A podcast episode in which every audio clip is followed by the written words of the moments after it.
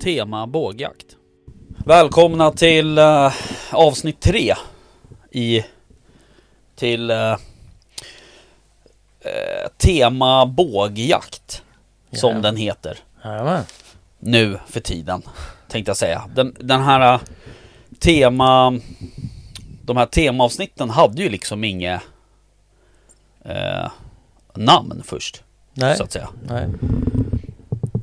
Men nu har de det. Nu är det tema bågjakt. Mm. Och ehm, jag kanske Jag kanske håller på med en jingel till och med. Så där. Mm, vi får se. Okej. Det är rätt kul att hålla på med jinglar. Det är liksom lite klipp och klistra och, och sådär. Ja, det är inte någon spin-off på Vickans Rickard pratar bågjakt. Ja, kanske. Vi får se. Okej, ja. Mm. Jag dricker ju kaffe också. Det låter Samtidigt. säkert bra i, Mm.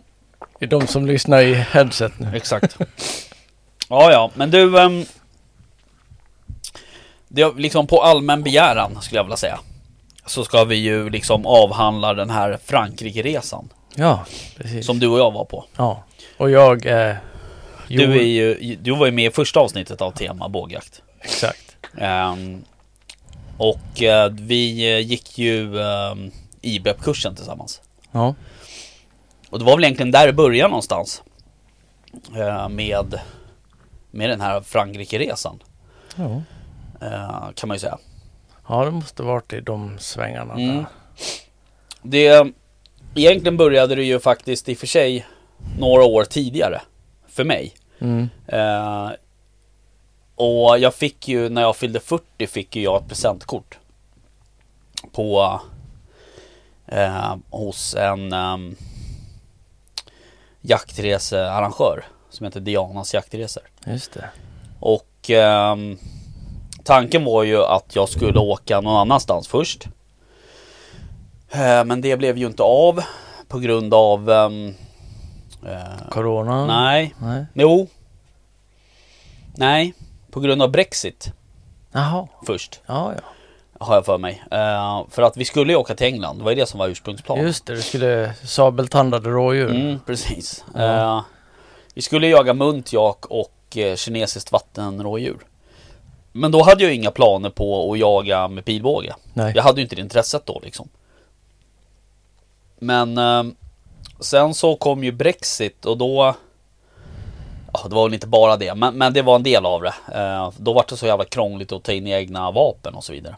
Ja, okej. För målet för mig var ju att åka med min Kiplav Som jag hade då eh, Och sådär men ehm, Ja det vart inte av i alla fall och sen så ehm, Året efter så skulle vi åka till Österrike Och jaga gems Ja, okej. Då kom Corona Ja, ja. Eh, och så det blev inte heller av. Så att det där presentkortet har ju liksom bara legat här hemma typ. Ja, Och eh, ja, jag har ju haft lite dialog med, med Dianas jaktresor. Om, eh, om det där presentkortet så att det liksom inte brinner inne och sådär. ja. Eh, Men ehm, ja, sen så gick vi ju kursen där och då ehm, började vi prata. Alltså eftersom bågjakten, man får inte jaga med båge i Sverige så blir det ju per automatik att man börjar titta ut, alltså om man tittar utomlands direkt för att få en jaktmöjlighet egentligen. ja visst. Och du, eh, jag vet inte, du var väl på väg till Finland innan, var det så? Ja, ja precis. Jag eh, hade ju faktiskt bestämt med en gemensam Mm. vän, Mm. Matt, att, att vi skulle åka till Finland och Mm. sen eh, Jag kommer inte ihåg exakt hur det var men sy, Nej. syvende och sist så när jag påtalade det till han så var han väldigt undrande och har vi pratat? Mm. Så att eh, det blev inget Finland. Nej, han har ju väldigt mycket att göra den mannen. Ja. Oj. Så. Så nu tappade du snuset också. Ehm, nej precis, och då Alltså du var ju på väg dit och det, det blir ju Finland är ju när, är ju som Finland, Åland, Danmark är ju närmast så att säga. Ja. Eh, och när vi hade gått kursen där eller innan vi gick kursen och så här så pratade vi ju rätt mycket om om var man skulle åka och, och så. Ja. Eh, och um, vi hade ju egentligen inga planer på att åka någonstans innan Frankrike. Nej, nej. Eh, till nej. att börja med. Nej, I alla fall inte innan kursen. nej. Och kursen var ju i maj har jag för mig. Ja. Ehm, men sen så träffade vi ju Ben på kursen. ja, precis. Och där har de ju hört hela storyn Mm. om. Precis. Så det var ju lite en liksom En liten ehm, improviserad resa kan man ju säga. Eh, men en, en eh, fruktansvärt bra uh, genomkörare. Värdefullt. Ja, verkligen. Absolut. Man lärde sig mycket på den resan. Ja, jag tror att vi, vi hade mycket igen i och för sig. Nu skiljer de här två resorna sig Mm. jättemycket åt. Men jag Mm. tror att vi hade mycket för det att vi åkte till Åland först och Mm. fick göra det där. Ja det tror jag också och det alltså vi sköt ju rätt hårt, alltså rätt mycket innan kursen och efter kursen och sådär. Så man var ju jävligt injagad med, med pilbågen. Ehm, kanske mer än vad man kanske trodde. Så, så kände jag i alla fall. Ja, ja. Ja, efteråt ja. Ja, jag Ja, trodde att det skulle bli mer liksom lucköppning. Uh, sådär. Men, men Mm. eh, Ja, vi har ju varit runt på de här 3D-banorna och du har ju skjutit en del 3D-tävlingar och så vidare och sådär. Så att man, var, man hade nog ändå mer koll på grejerna än vad man trodde. Mm. Ja. Så upplever jag att Ja. det var. Jo, men man kan ju aldrig förbereda sig Nej, tillräckligt. nej såklart. Och sen är det mycket annat som spelar in såklart när man åker på en sån där resa. Det är inte bara själva jakten utan det är så jävla mycket andra Ja, liksom, intryck och, och så vidare. ja, ja. Men eh, Nej men sen efter vi eh, Efter att vi hade eh, Varit på Åland så eh, då, Det var inte speciellt många veckor däremellan Det var ju tre veckor tror jag något sånt. ja. Eh, Så var det ju bara fullt fokus på den här Frankrike-resan verkligen. Mm. Ja men tanken var ju Alltså då skulle vi ju till Franska Pyrenéerna Mm. Som gränsar mot Spanien då Som sagt Ja. eh, och Andorra. Och, ehm, och jag i alla fall hade, jag hade ju lite sett fram emot bergsjakt också. Eh, mycket av det som man, eller jag märker det när jag tittar när jag tittar på jaktfilm, framförallt på vågjaktsfilmer, vilket är typ det enda jag tittar på i och för sig. Eh, jag väldigt sällan jag tittar på vanliga jaktfilmer. Ja, ja. Eh, men då är det ju oftast Alltså jag dras till de här bergsjakterna På något sätt Ja. Sen vet inte jag om det är för att det är visuellt Vackert liksom Eller du vet sådär Eh, Men jag kanske gillar eh, Gillar utmaningen också Jag vet inte men Ja, men det är ju inte likt någonting som vi har här i vår närhet. Nej. Eller som vi är med om under våra Nej. jakter liksom. Nej precis Det är klart Det går väl att hitta lite berg och dalar och så vidare här men men Jag vet inte De känns liksom mer kompakta på något sätt eh, De bergen Ja. Jag ser inte lika Vad ska jag säga? Vidsträckta eller hur jag ska säga ja och fulla i skog är de också. Ja det är de oftast. också mm. Om man inte är långt norrut då. Mm.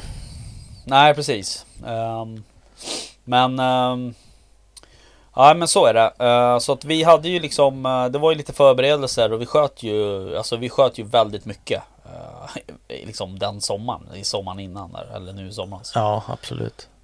Och Det var ju också lite eh, Lite strul Du hade lite strul med din sträng Vi kanske, vi kanske ska Berätta vad vi har för något Vad har vi för, vad skjuter vi med? Pilbåge. Jo, jo, jo men För de som är insatta än så ja, om vi ska nörda ner oss lite grejer menar Det du? tycker jag Ja, jag har ju då en Matthews V3X mm. 29 tum. Eller vad heter det? Axel till axel. Mm. Jo, 29. Mm. Och jag har en draglängd på 28 tum. Mm. Det är väl det. Mm. Vilken eh, Styrka Så att säga 70 pound mm. 70 pound under jakt. Sen under lågsäsongen så blir det 60 pound. Mm. För att spara på axlar, mm. helt klart. Mm. Så. Ja precis Jag har ju en Hoyt RX4 eh, Och jag Patrik Den har QI-mönster Väldigt viktigt. Väldigt viktigt för vissa Eh, och eh, den är ju jävligt lätt. Jag har också 29. Eh, 29 tum axeltaxel. Och Jag har en draglängd på Är det 27, 26 och en halv eller något sånt. Mm. Något sånt. Eh, något sånt. Också 70. Alltså det är lite oklart. 70 eller 72 pound. Den är skruvad i botten. Ja. Lemmarna. Det är väl ingen av oss som har provat med någon, någon våg och dragit upp Nej, så. nej. Eh, men kollar man på liksom eh, Spexen. produktdatabladet. Åh förlåt. Så eh, då har jag för mig att det står att den går upp till 72. Eh, men jag vet inte. Den är i alla fall skruvad botten så det, det är runt 70 pound i alla fall. Ja, och jag har 70 pounds modsen på Mm. min så att Mm. Ja. Ja, precis. det var det. Exakt.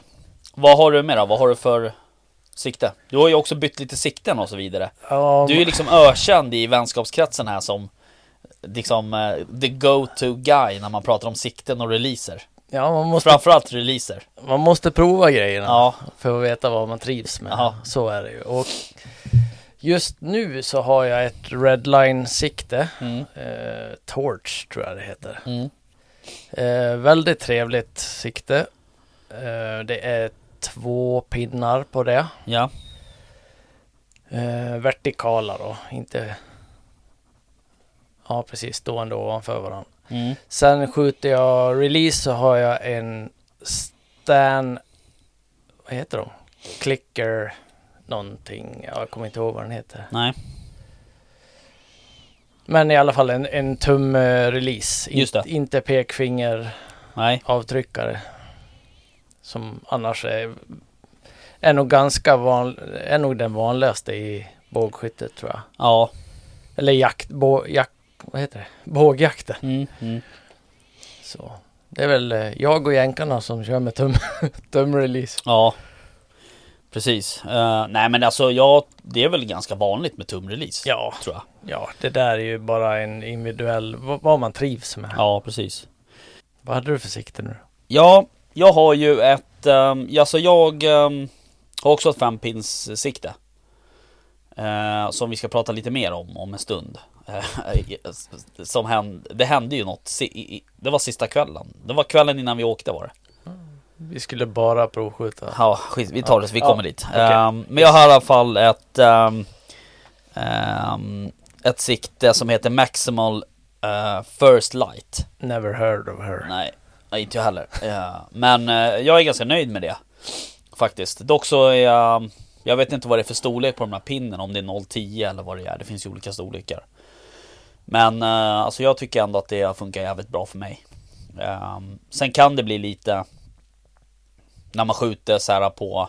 När man är i mitten där någonstans på 30-40. Mm. Så kan det vara lite... Liksom svårt att se. Eh, Det blir lite grötigt med alla pinnar liksom. Ja, ja, okej. Men det är ju det är ju ett fempinsikt och man, klart man kan ju välja och, och jag kan ju välja att skjuta ner. Så körde jag ju ett tag innan jag lyckades skjuta in den på 60 meter.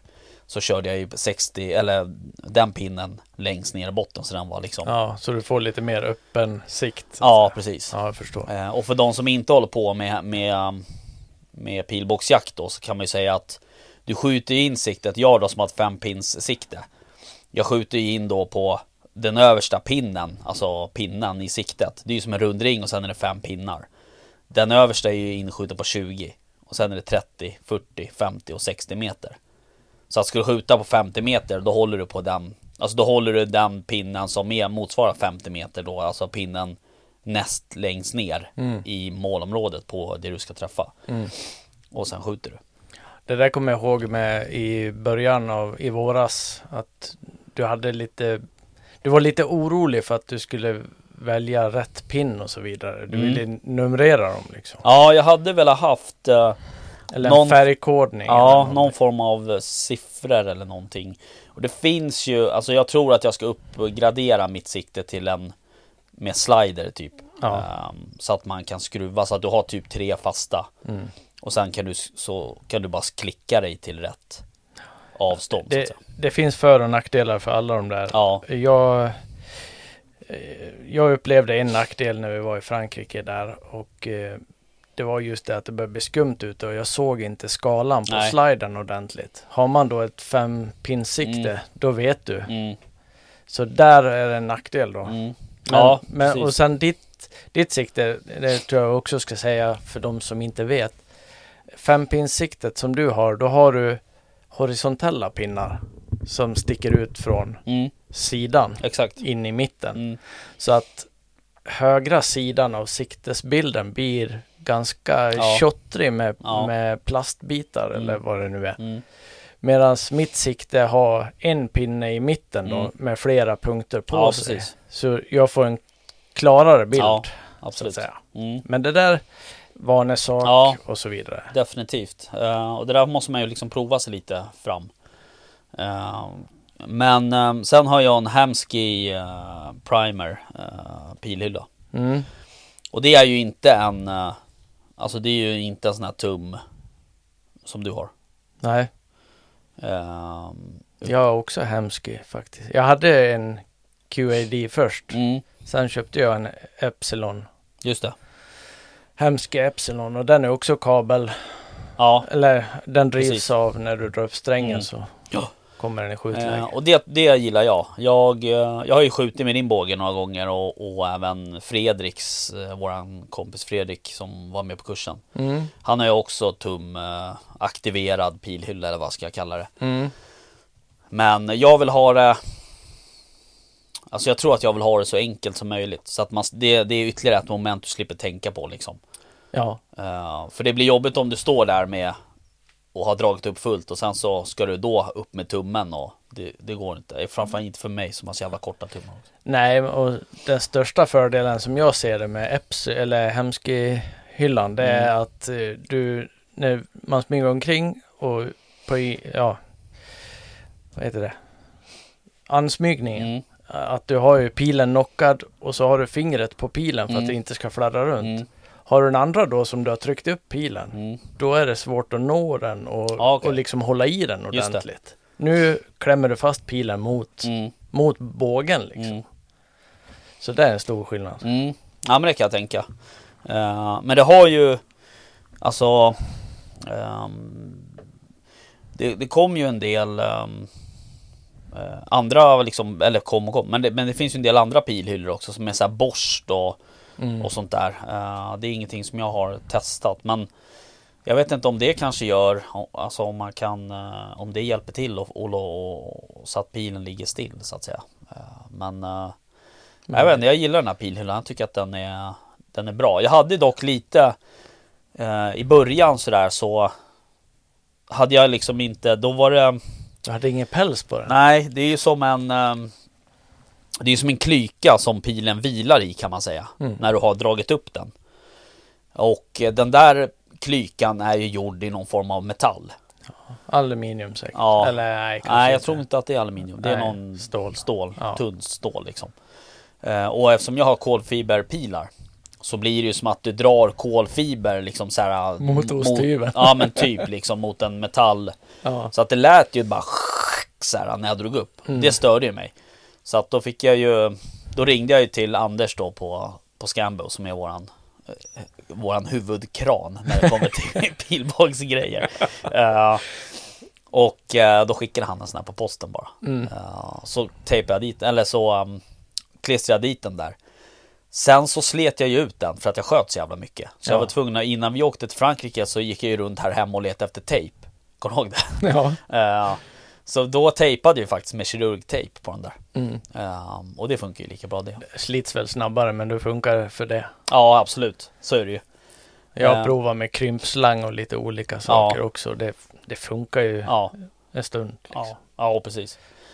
Men Det- sen så, um, sen har jag, apropå release där, så kör jag med eh, en um, som heter B3 Hawk.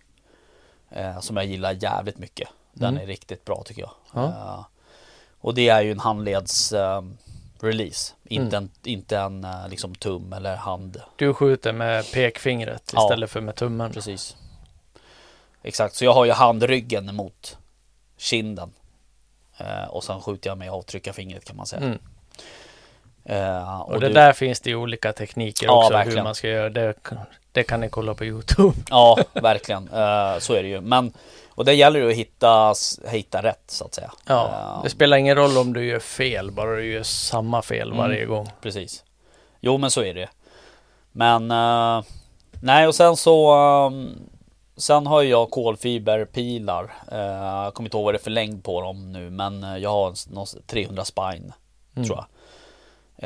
Um, eller O300 har jag. Uh, och uh, ja, vanliga kolfiberpilar liksom. Mm. Scambos egna. Scambos egna. Mm. Ja. ja, jag också. Jag, där har jag testat och laborerat lite grann också. Mm. Med längder. Jag började med 28 tums pilar. Mm. Um, var nere på 27. Och jag tror. Jag kommer inte ihåg nu om jag slutade på 27 eller om jag hamnade på 27,5 mm. där någonstans. Men också 300 spine. Och, eh, och spine är ju då styvheten i Ja, precis. I hur mycket den flexar mm. och ju hårdare du skjuter med. Vi skjuter med 70 pounds. Och där, där ligger vi inom. Det finns tabeller man kan titta i och mm. sådär. Vi ska inte ha något högre värde än 340 tror jag. Sådär. Och har man för styv så då får du andra problem mm. istället som jag förstått det. Mm. Ja, precis. Uh, vi kanske, det kanske är så att vi kör ett rent eh, tekniskt uh, materialavsnitt nästa gång. Uh, nej, men, men det är i alla fall det vi har. Ja. Um, och sen så Ja, jag har ju på min sträng så har ju jag Ja, jag vet inte vad det är för storlek på min min peep-sight. Men det är en vanlig standard liksom. Sen har jag en sån här nosebutt. Mm. Eh, nej, inte butt. nej, eh, vad heter det? Button. Button, ja precis. Knapp, ja, inte men, röv. Nej.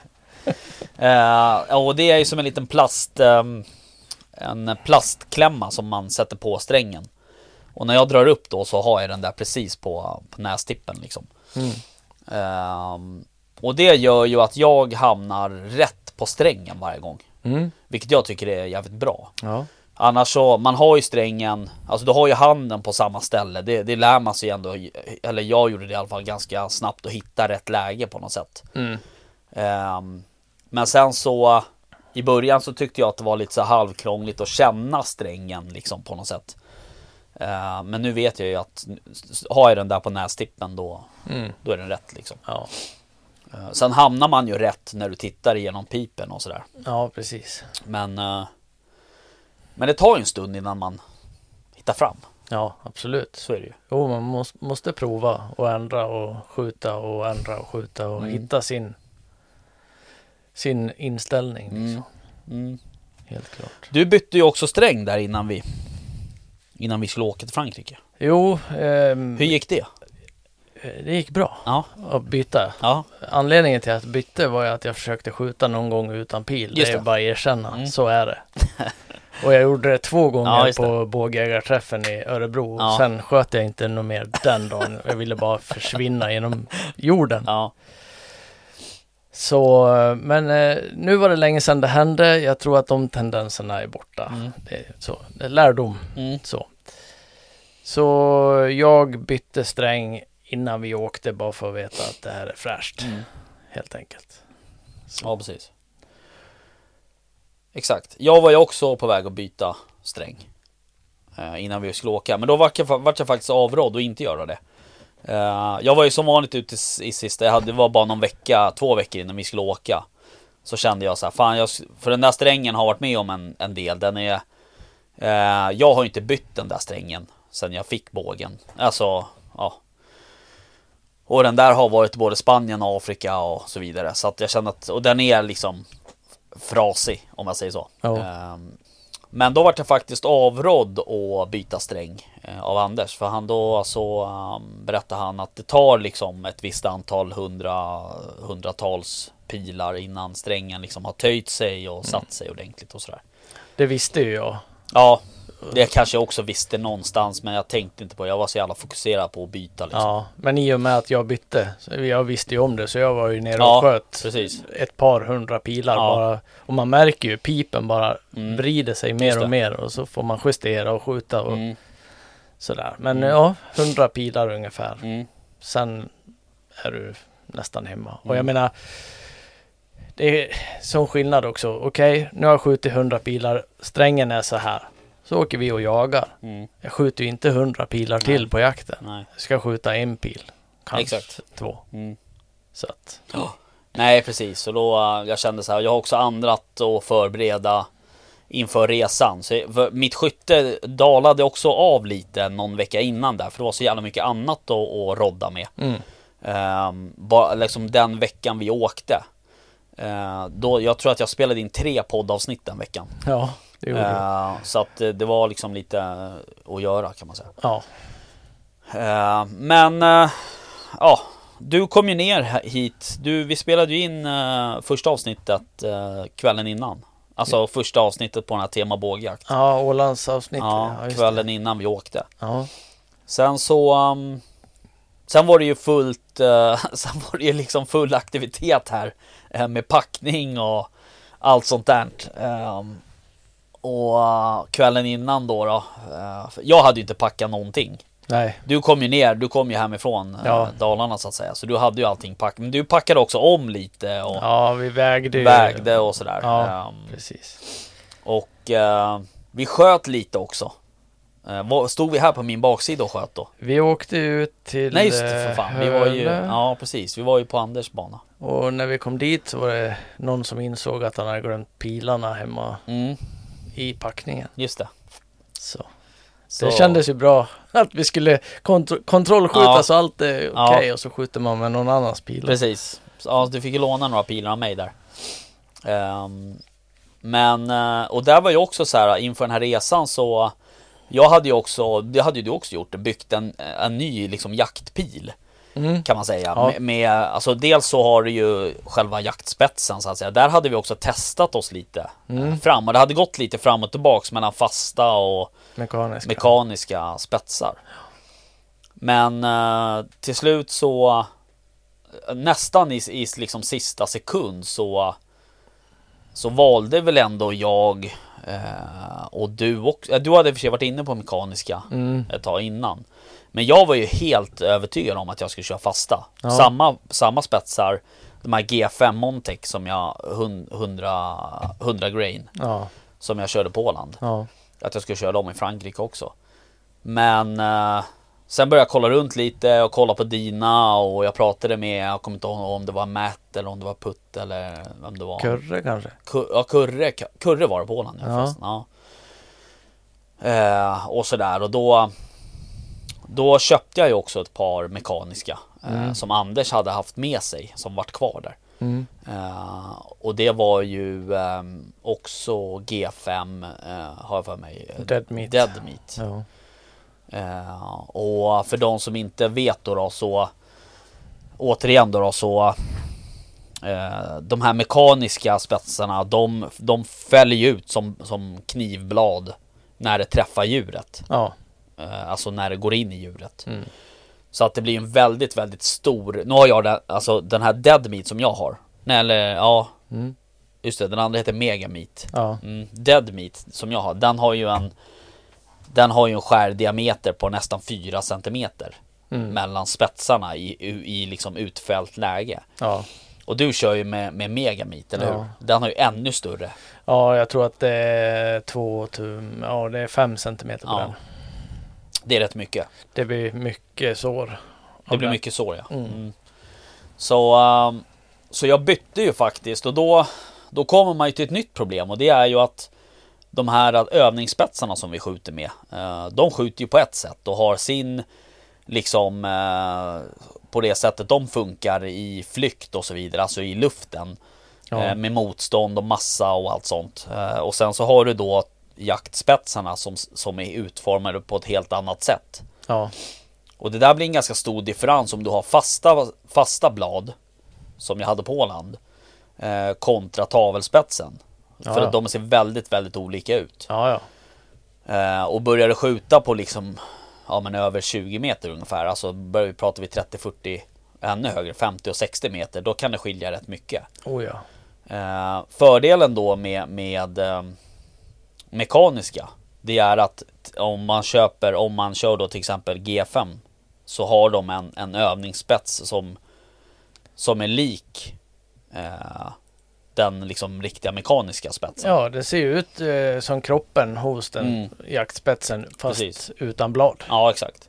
Så att de går ju väldigt, väldigt lika. Ja. eh, de två spetsarna. Så att jag sköt ju in med dem då. Eh, och sen så till det då så hade jag ju också bytt, bytt eh, nock.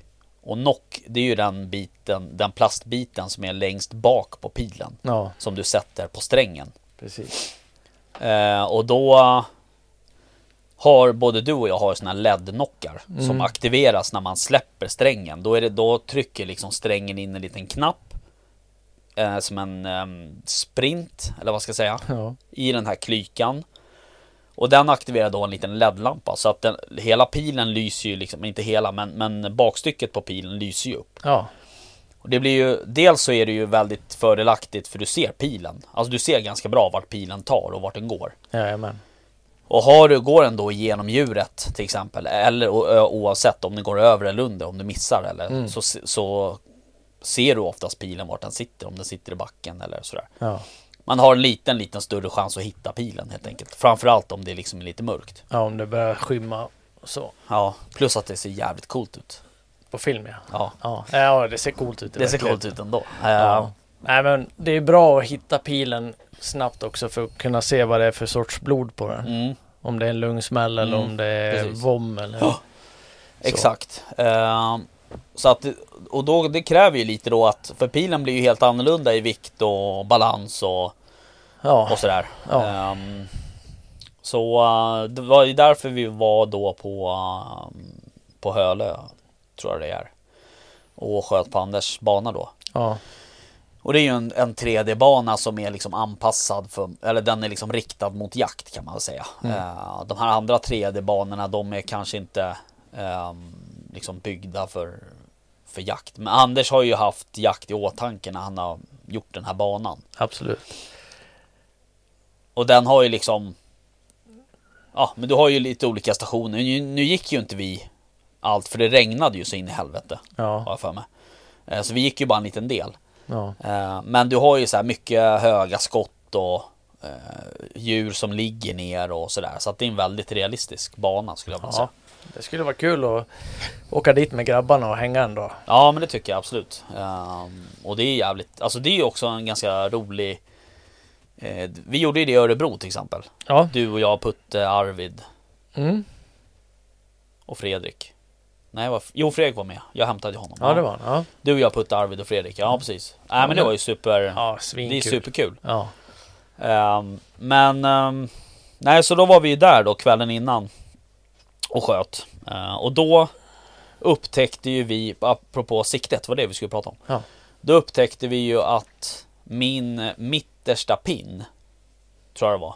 Ja, alltså 40-pinnen. ja, Pinnarna som man siktar på, de har ju som en liten eh, tråd med liksom eh, dioder. eh, här ja, fiberoptik ja, precis. slang Ja, grej. ja, något sånt. ja, som leder ljus. Ja, och de där är ju färgade så det, ändan på den är ju liksom grön, röd Grön, röd, grön tror jag något så här. De är ju olika, alltså de går i olika Ja, färger Och då upptäckte vi att min den där Den hade gått av ja den försvann. Så att det var bara som en svart pinne liksom Och det, då tänkte jag så här, fan det där kommer inte gå i Frankrike för att Dels så är det kanske ett, ett avstånd som Som jag kommer skjuta på faktiskt Ja, Eh, det var väl kanske det som jag hade satt som maxavstånd, 40 meter. mm.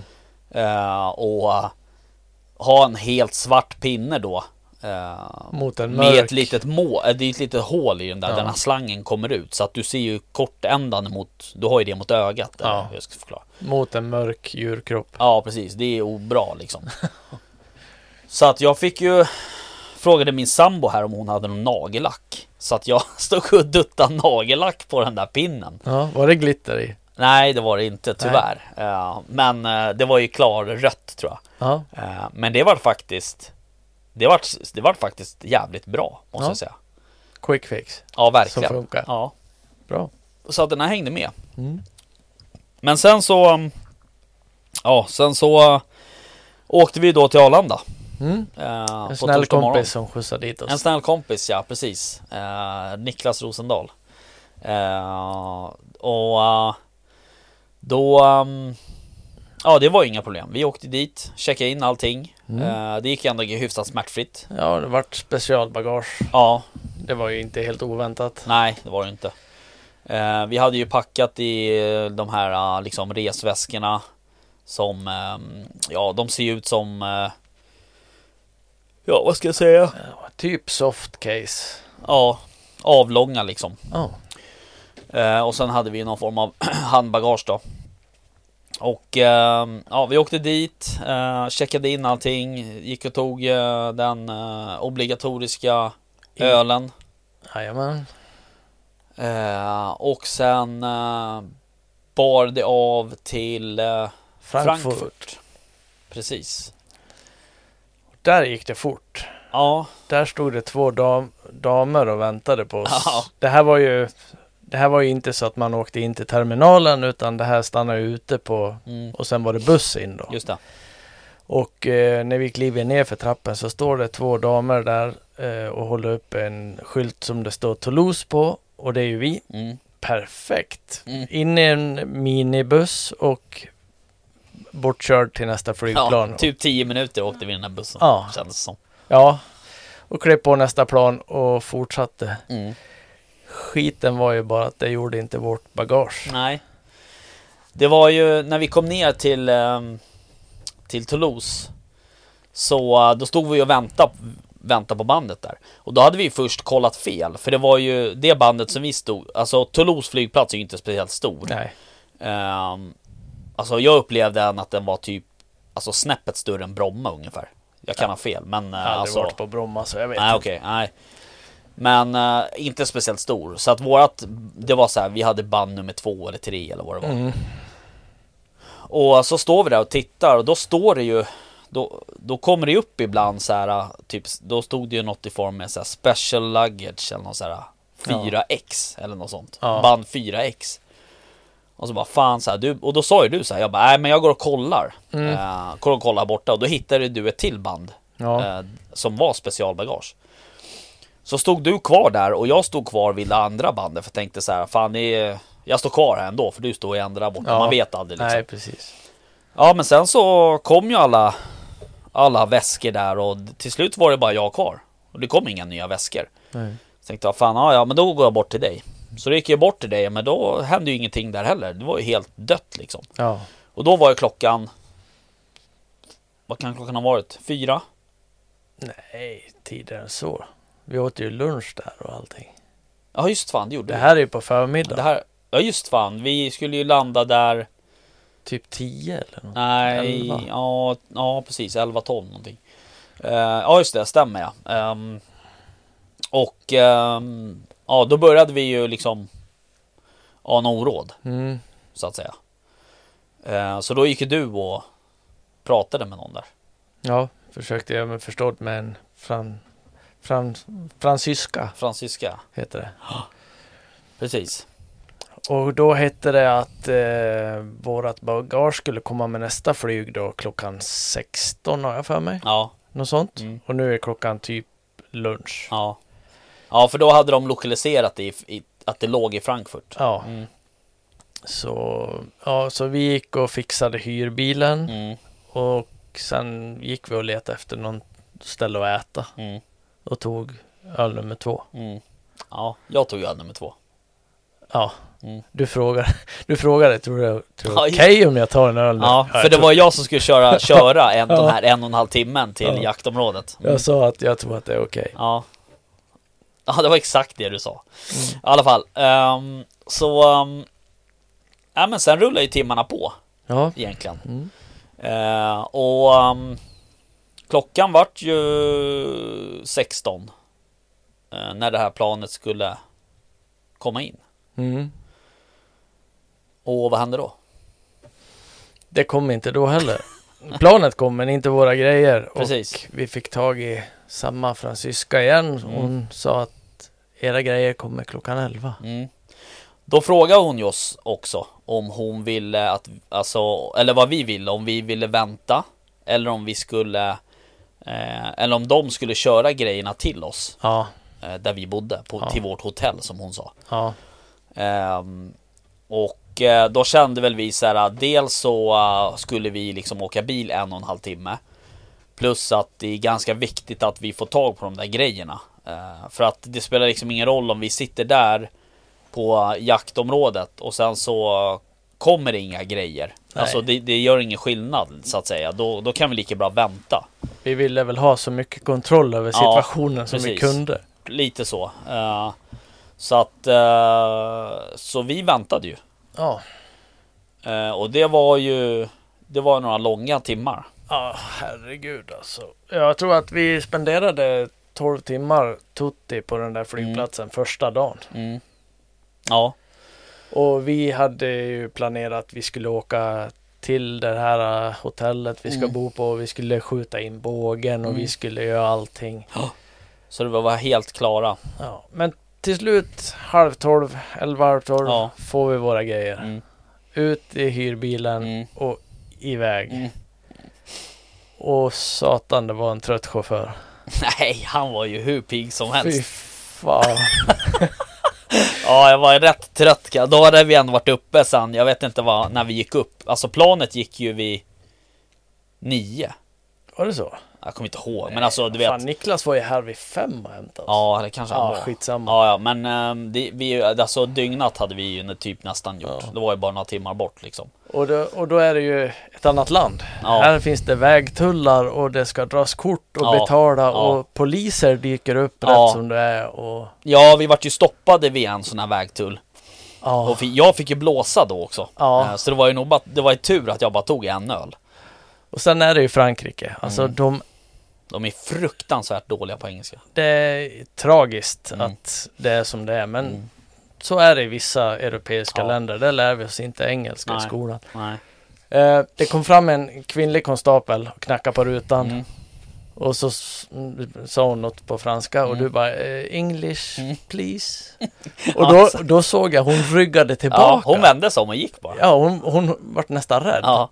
Då kom hennes äldre manliga kollega Ja. som hade jättebra attityd. Och så, Ja, alltså det hade de absolut. så det var inga problem. Det var Nej. bara blåsa och, Mm. och åka. Mm. Så. Ja, för fan. Tänk om jag hade...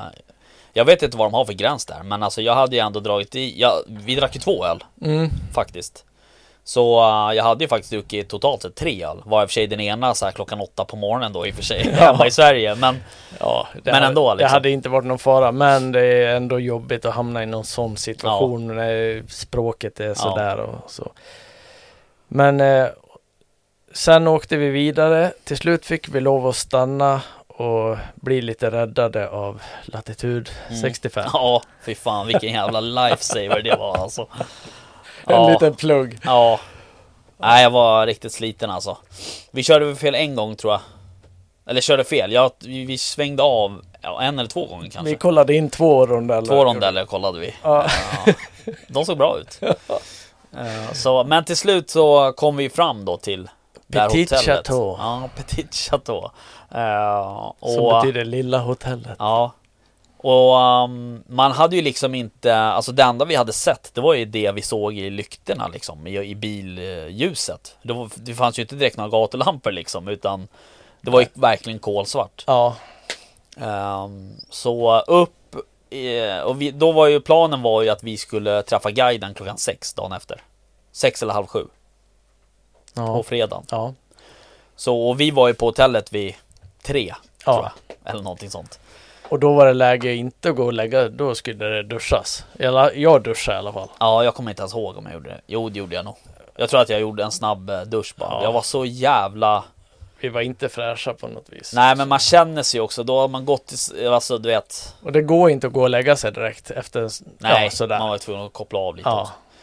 Så att vi packade ju faktiskt upp bågen och lite sådär, förberedde lite liksom. ja, För vi, planen var ju då så här att direkt imorgon bitti när han kommer, då ska vi skjuta in eh, pilbågen. ja, precis. Det var ju liksom, det hade vi Vi hade ju också um, Jag hade ju haft um, kontakt med guiden. Ja. Alltså med, liksom, vad ska jag säga, chefsguiden Ja. på Instagram. Och skrivit rätt mycket med honom också. Bara för också så man ville Det är alltid svårt sådär när man åker till ett ställe och ska hålla på med bågjakt. För att det är inte alla som Det, det, är, det är nog många som säger ja Som säljer jakter. Men det kanske är, är inte så många som vet vad det faktiskt innebär. Nej. Eh, Men nu hade vi ändå fått en ganska bra känsla och båda de här två guiderna som vi skulle ha sett över, över den helgen hade hållit på med bågjakt. Mm. Så att vi skulle ändå, det kändes ändå bra liksom. Mm. Och då hade du påtalat att vi ville ha en måltavla och skjuta, Ja, skjuta på, Precis. kontrollskjuta. Så Ja. inte det har hänt något under resan. nej, precis. Sen så um, ringde klockan, kan man säga. Vi sov två timmar då. Mm. Och vad gjorde vi sen? Mot frukost. Mm. Och.